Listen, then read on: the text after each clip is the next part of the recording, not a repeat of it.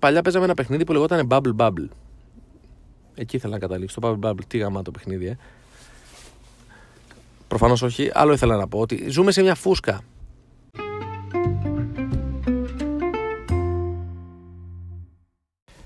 Γεια σου.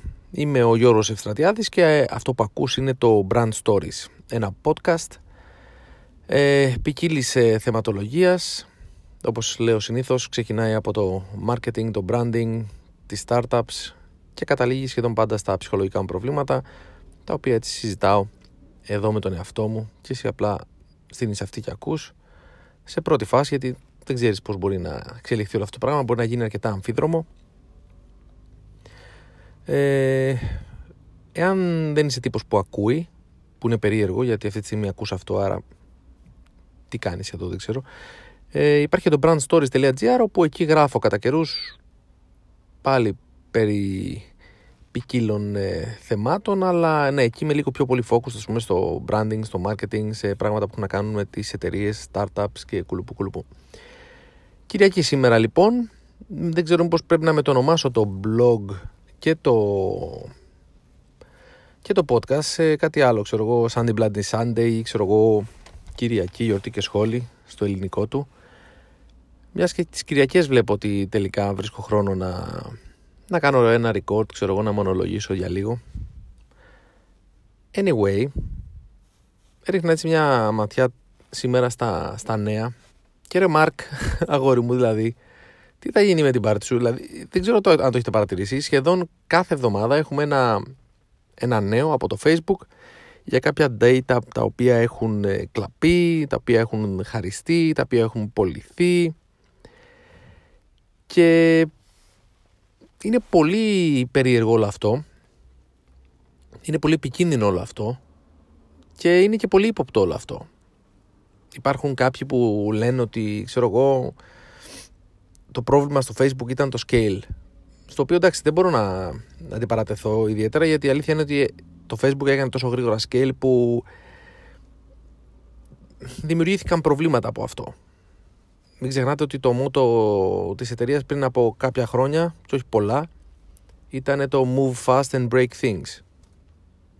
Ε, μάλλον τώρα αρχίζουν και πληρώνουν τα σπασμένα της εποχής εκείνης. Αλλά το πρόβλημα είναι πολύ πιο σοβαρό νομίζω από ότι το αντιμετωπίζουμε. Γιατί μπορεί να λέμε ότι το Facebook είναι άλλη μια social πλατφόρμα, αλλά η αλήθεια είναι ότι το Facebook δεν είναι άλλη μια social πλατφόρμα, είναι η social πλατφόρμα, είναι το social network σε ένα network στο οποίο υπάρχουν κοντά 2,5 δισεκατομμύρια accounts ένα, ένα δίκτυο το οποίο έχει εξαπλωθεί τόσο πολύ ε, που ένα μεγάλο ποσοστό των sites online ε, ουσιαστικά χρησιμοποιούν το Facebook login σαν μηχανισμό authentication κουλουπού κουλουπού. Ε, ένα Facebook το οποίο μπαίνει ραγδαία σε όπου, όπου βρει από fintech ε, μέχρι αεροπλάνα, δορυφόρους ε, και εγώ δεν ξέρω πού που σημαίνει ότι όλη αυτή, όλο αυτό το κακό infrastructure ας πούμε ή όλο αυτό το κακό ε, mentality εταιρικά μεταφέρεται και σε αυτούς τους τομείς που OK okay, είναι αλλιώς να μου κλέψουν ας πούμε, το facebook account μου αλλά είναι αλλιώς με τα logins από το facebook που έχω χρησιμοποιήσει για να μπω δεν ξέρω πού. Ελπίζω όχι σε banking πράγματα ή ξέρω εγώ σε health related ε, services. Ε, να δώσει πρόσβαση λοιπόν μέσα από αυτό το, το account σε ένα σωρό άπειρα άλλα πράγματα και πληροφορίες. Το θέμα είναι ότι παρατηρώ τελευταία ότι εκτός ότι το ένα σκάνδαλο σκάει μετά το άλλο δεν υπάρχει κάποιος ε, μηχανισμός, να το πω, κάποια μέρημνα σε κρατικό επίπεδο, ξεκινώντας από την Αμερική, μέσα και το Facebook ας πούμε είναι μια αμερικάνικη εταιρεία, ε, ώστε να υπάρχουν ε, κάποιες επιπτώσεις από αυτά τα πράγματα που συμβαίνουν. Γιατί νομίζω το κρατικά τουλάχιστον αντιμετωπίζεται έτσι λίγο μουδιασμένα το όλο πράγμα. Σαν να είναι ένα παιχνίδι.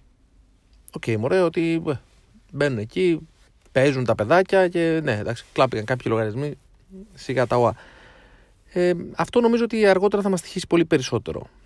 Και ότι τώρα είναι η στιγμή, βασικά η στιγμή είναι πριν από 10 χρόνια ήταν η στιγμή, αλλά OK, okay, ας πούμε ότι τώρα είναι η στιγμή, να μπουν κανόνες, όχι απαραίτητα, ε, βασικά να το θέσω αλλιώς, είναι άλλο να βάλεις κανόνες και είναι άλλο να επιβάλλεις να είσαι εσύ αυτός που να είσαι εσύ ο ελεγκτικός μηχανισμός ώστε να περιορίσεις την όλη φάση.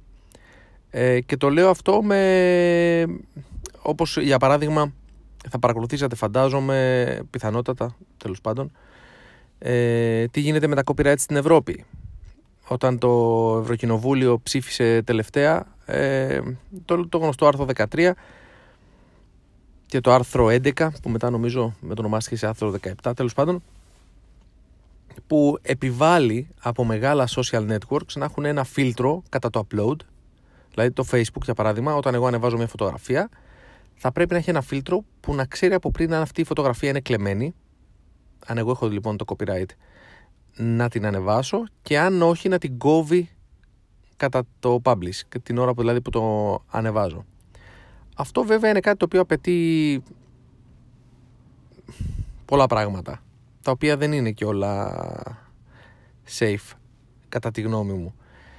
Ε, θέλω να πω ότι το κράτος όταν παρεμβαίνει θα πρέπει να παρεμβαίνει μαζί με τις εταιρείες, δηλαδή σε συνδυασμό, να, να, να, κάτσουν όλοι σε ένα τραπέζι και να βρουν μια λύση. Ο, ο Μάρκος Ζάκεμπεργκ τελευταία έκανε μια τέτοια πρόταση, αλλά αυτό την έκανε από τη μεριά της εταιρείας ε, του, των συμφερόντων του. Δηλαδή δεν είναι τόσο ο καλός άνθρωπος που θέλει απλά να βάλει τα πράγματα σε σειρά, φαντάζομαι. Ή τουλάχιστον οι πράξεις του αυτό έχουν αποδείξει τελευταία. Αλλά το κράτος θα πιστεύω ότι θα πρέπει να καταρχήν να εξυγχρονιστεί, να, να ενημερωθεί, να μάθει, να μην γίνει αυτό το, το ρεζίλι που έγινε στο Κογκρέσο, ας πούμε, όταν ε, είχαν καλέσει το, το Zuckerberg εκεί και τον ρωτάγανε, ξέρω εγώ, κάποιοι τύποι πώς βγάζει το Facebook λεφτά αφού δεν πληρώνεις, δεν χρεώνει subscription. Δηλαδή να υπάρχει μια βάση τεχνολογική τουλάχιστον, όχι μόνο τεχνολογική, μια βάση του σήμερα, δηλαδή να είναι σημερινοί άνθρωποι στο κεφάλι, ώστε να μπορέσουν να, να, να φτιάξουν κάποιους κανόνες και, κάποιες, ε, και κάποιους νόμους που να έχουν επιπτώσει πάνω σε αυτά τα πράγματα. Γιατί μόνο έτσι νομίζω θα σοβαρευτούν λίγο αυτές οι εταιρείες οι μεγάλες. Μην πιάσω ας πούμε την Google που εκεί νομίζω αν σκάσουν σκάνδαλα που σίγουρα έχουν σκάσει αλλά έχουν καλυφθεί τα πράγματα θα είναι πάρα πολύ χειρότερα από ό,τι στο Facebook για πολλούς και διαφόρους λόγους γιατί τα δεδομένα που έχει το η Google ας πούμε στην κατοχή της μπροστά στο Facebook είναι πολλαπλάσια και πολύ πιο critical κατά τη γνώμη μου Οπότε ναι, είναι κάτι που με προβληματίζει πολύ έντονα τελευταία.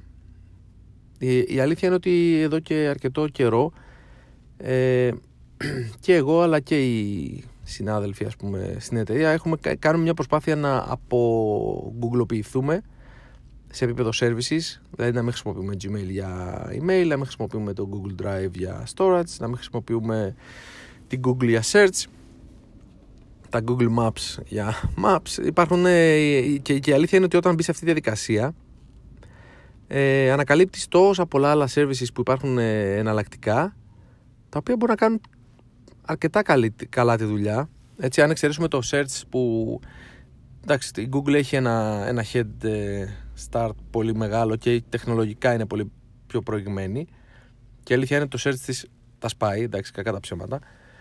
Αλλά υπάρχουν εναλλακτικές όπως ε, ξέρω εγώ το DuckDuckGo που θα έχετε ακούσει, το οποίο σου λέει ξεκάθαρα ότι ξέρεις, δεν κάνω track τι ψάχνεις.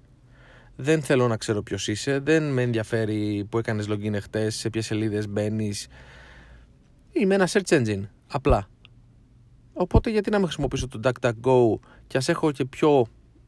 Ε, και ας έχω λίγο χειρότερη εμπειρία από το να χρησιμοποιώ την Google, ξέρω εγώ, η οποία ξέρω ακριβώς τι κάνει.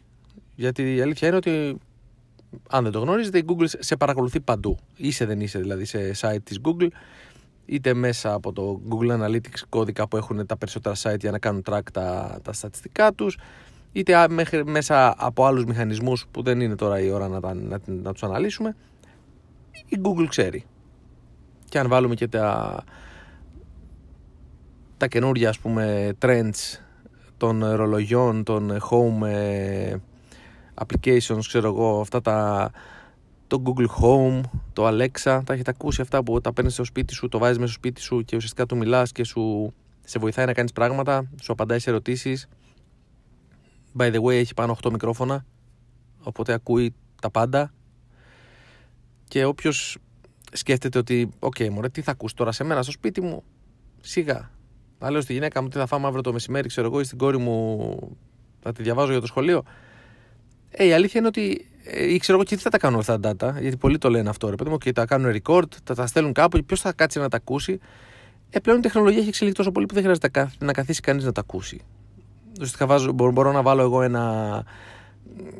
Αυτά τα recordings να πηγαίνουν κάπου και να βάλω κάποιους κανόνες και να στήσω κάποια μια τεχνολογία μέσω machine learning και τεχνητή νοημοσύνη ουσιαστικά που να λέω εάν ακούσεις αυτό, αυτό, αυτό ή αν μέσα στο, από το context, γιατί πλέον καταλαβαίνουν και το context, όχι μόνο keywords, δηλαδή ακόμα και το νοηματικά πράγματα μέσα από τις συζητήσεις που μπορεί να ηχογραφούνται. Εάν δεις ότι πάει προς τα εκεί το πράγμα, ενημέρωσέ με ή κάνε αυτό. Και μην ξεχνάτε ότι τα data αποθηκεύονται κάπου και μπορεί κάποια να μην είναι χρήσιμα τώρα, αλλά σε πέντε χρόνια μήπως είναι πολύ χρήσιμα. Γιατί έτσι λέγαμε και για την Amazon ότι μάζευε, θυμάστε, θυμάστε, λες και τα λέγαμε μαζί. Τέλος πάντων, λέγαμε για την Amazon ότι μαζεύει, μαζεύει, μαζεύει data, τότε δεν υπήρχε τεχνολογία να τα αναλύσει, ε, τώρα βρέθηκε η τεχνολογία και κάνει αυτά που κάνει. Anyway, αυτό με προβληματίζει πάρα πολύ ρε, είναι... Είμαστε σε μια περίεργη φάση γιατί υπάρχει ένα συνδυασμός. Υπάρχει μια έκρηξη τεχνολογική την οποία ο κόσμος δεν τη γνωρίζει. Ε, αυτό τον οδηγεί στο να... Ουσιαστικά ο κόσμος μάλλον θυσιάζει στη, στο βωμό με της ευκολίας και της ταχύτητας. Ε, θυσιάζει την ποιότητα αλλά και, την, ε, και το privacy, την ιδιωτικότητά του και αυτό στην πορεία δεν θα του βγει σε καλό. Είναι, είναι δεδομένο. Και δεν μιλάω τώρα ούτε για κανένα conspiracy theory ότι μας παρακολουθούν για να μας κάνουν, μας ράνουν. Είναι δεδομένο τώρα αυτό ότι καταγράφονται τα πάντα. Και όταν καταγράφει κάποιος τα πάντα, κάτι θέλει να τα κάνει. Δεν τα καταγράφει απλά για να πιάνουν χώρο στο δίσκο, έτσι δεν είναι. Νομίζω είναι λογικό αυτό που λέω. Ε, εγώ δεν λέω ότι θα χρησιμοποιηθούν τα δεδομένα αυτά μόνο για κακό, αλλά why not; Μπορεί να χρησιμοποιηθούν και για κακό. Σίγουρα θα χρησιμοποιηθούν και για καλό. Δηλαδή, όταν η Google σου λέει θα σε παρακολουθώ, αλλά θα σου δίνω, ας πούμε, πιο σχετικές με εσένα διαφημίσεις. Αυτό είναι μια καλύτερη εμπειρία για το χρήστη. Από το να βλέπω εγώ σουτιάν και σερβιέτες που είμαι άνδρας, ας πούμε, και δεν με ενδιαφέρουν αυτά προς το παρόν. Ε, ας βλέπω διαφημίσεις που με, που με ενδιαφέρουν. Okay. Αλλά αυτά τα δεδομένα από εκεί πέρα τι τα κάνεις; Αυτή είναι μια άλλη ιστορία. Αυτά. Νομίζω. Ναι, αυτά. Λοιπόν, καλή εβδομάδα. Αύριο Δευτέρα. Τώρα βέβαια εξαρτάται τι, τι ώρα και τι μέρα τα ακούς τώρα όλο αυτό.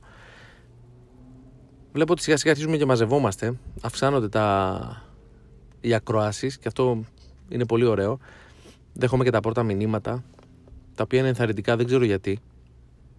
Δεν πάτε καλά, προφανώς είστε σαν και εμένα. Ε, αυτά, παιδάκια. Θα τα πούμε το πιθανότερο την άλλη Κυριακή, γιατί από ό,τι βλέπω από Κυριακή σε Κυριακή το πάω. Αλλά ποιος ξέρει, μπορεί και ενδιάμεσα. Λοιπόν, να περνάτε καλά. Τα λέμε.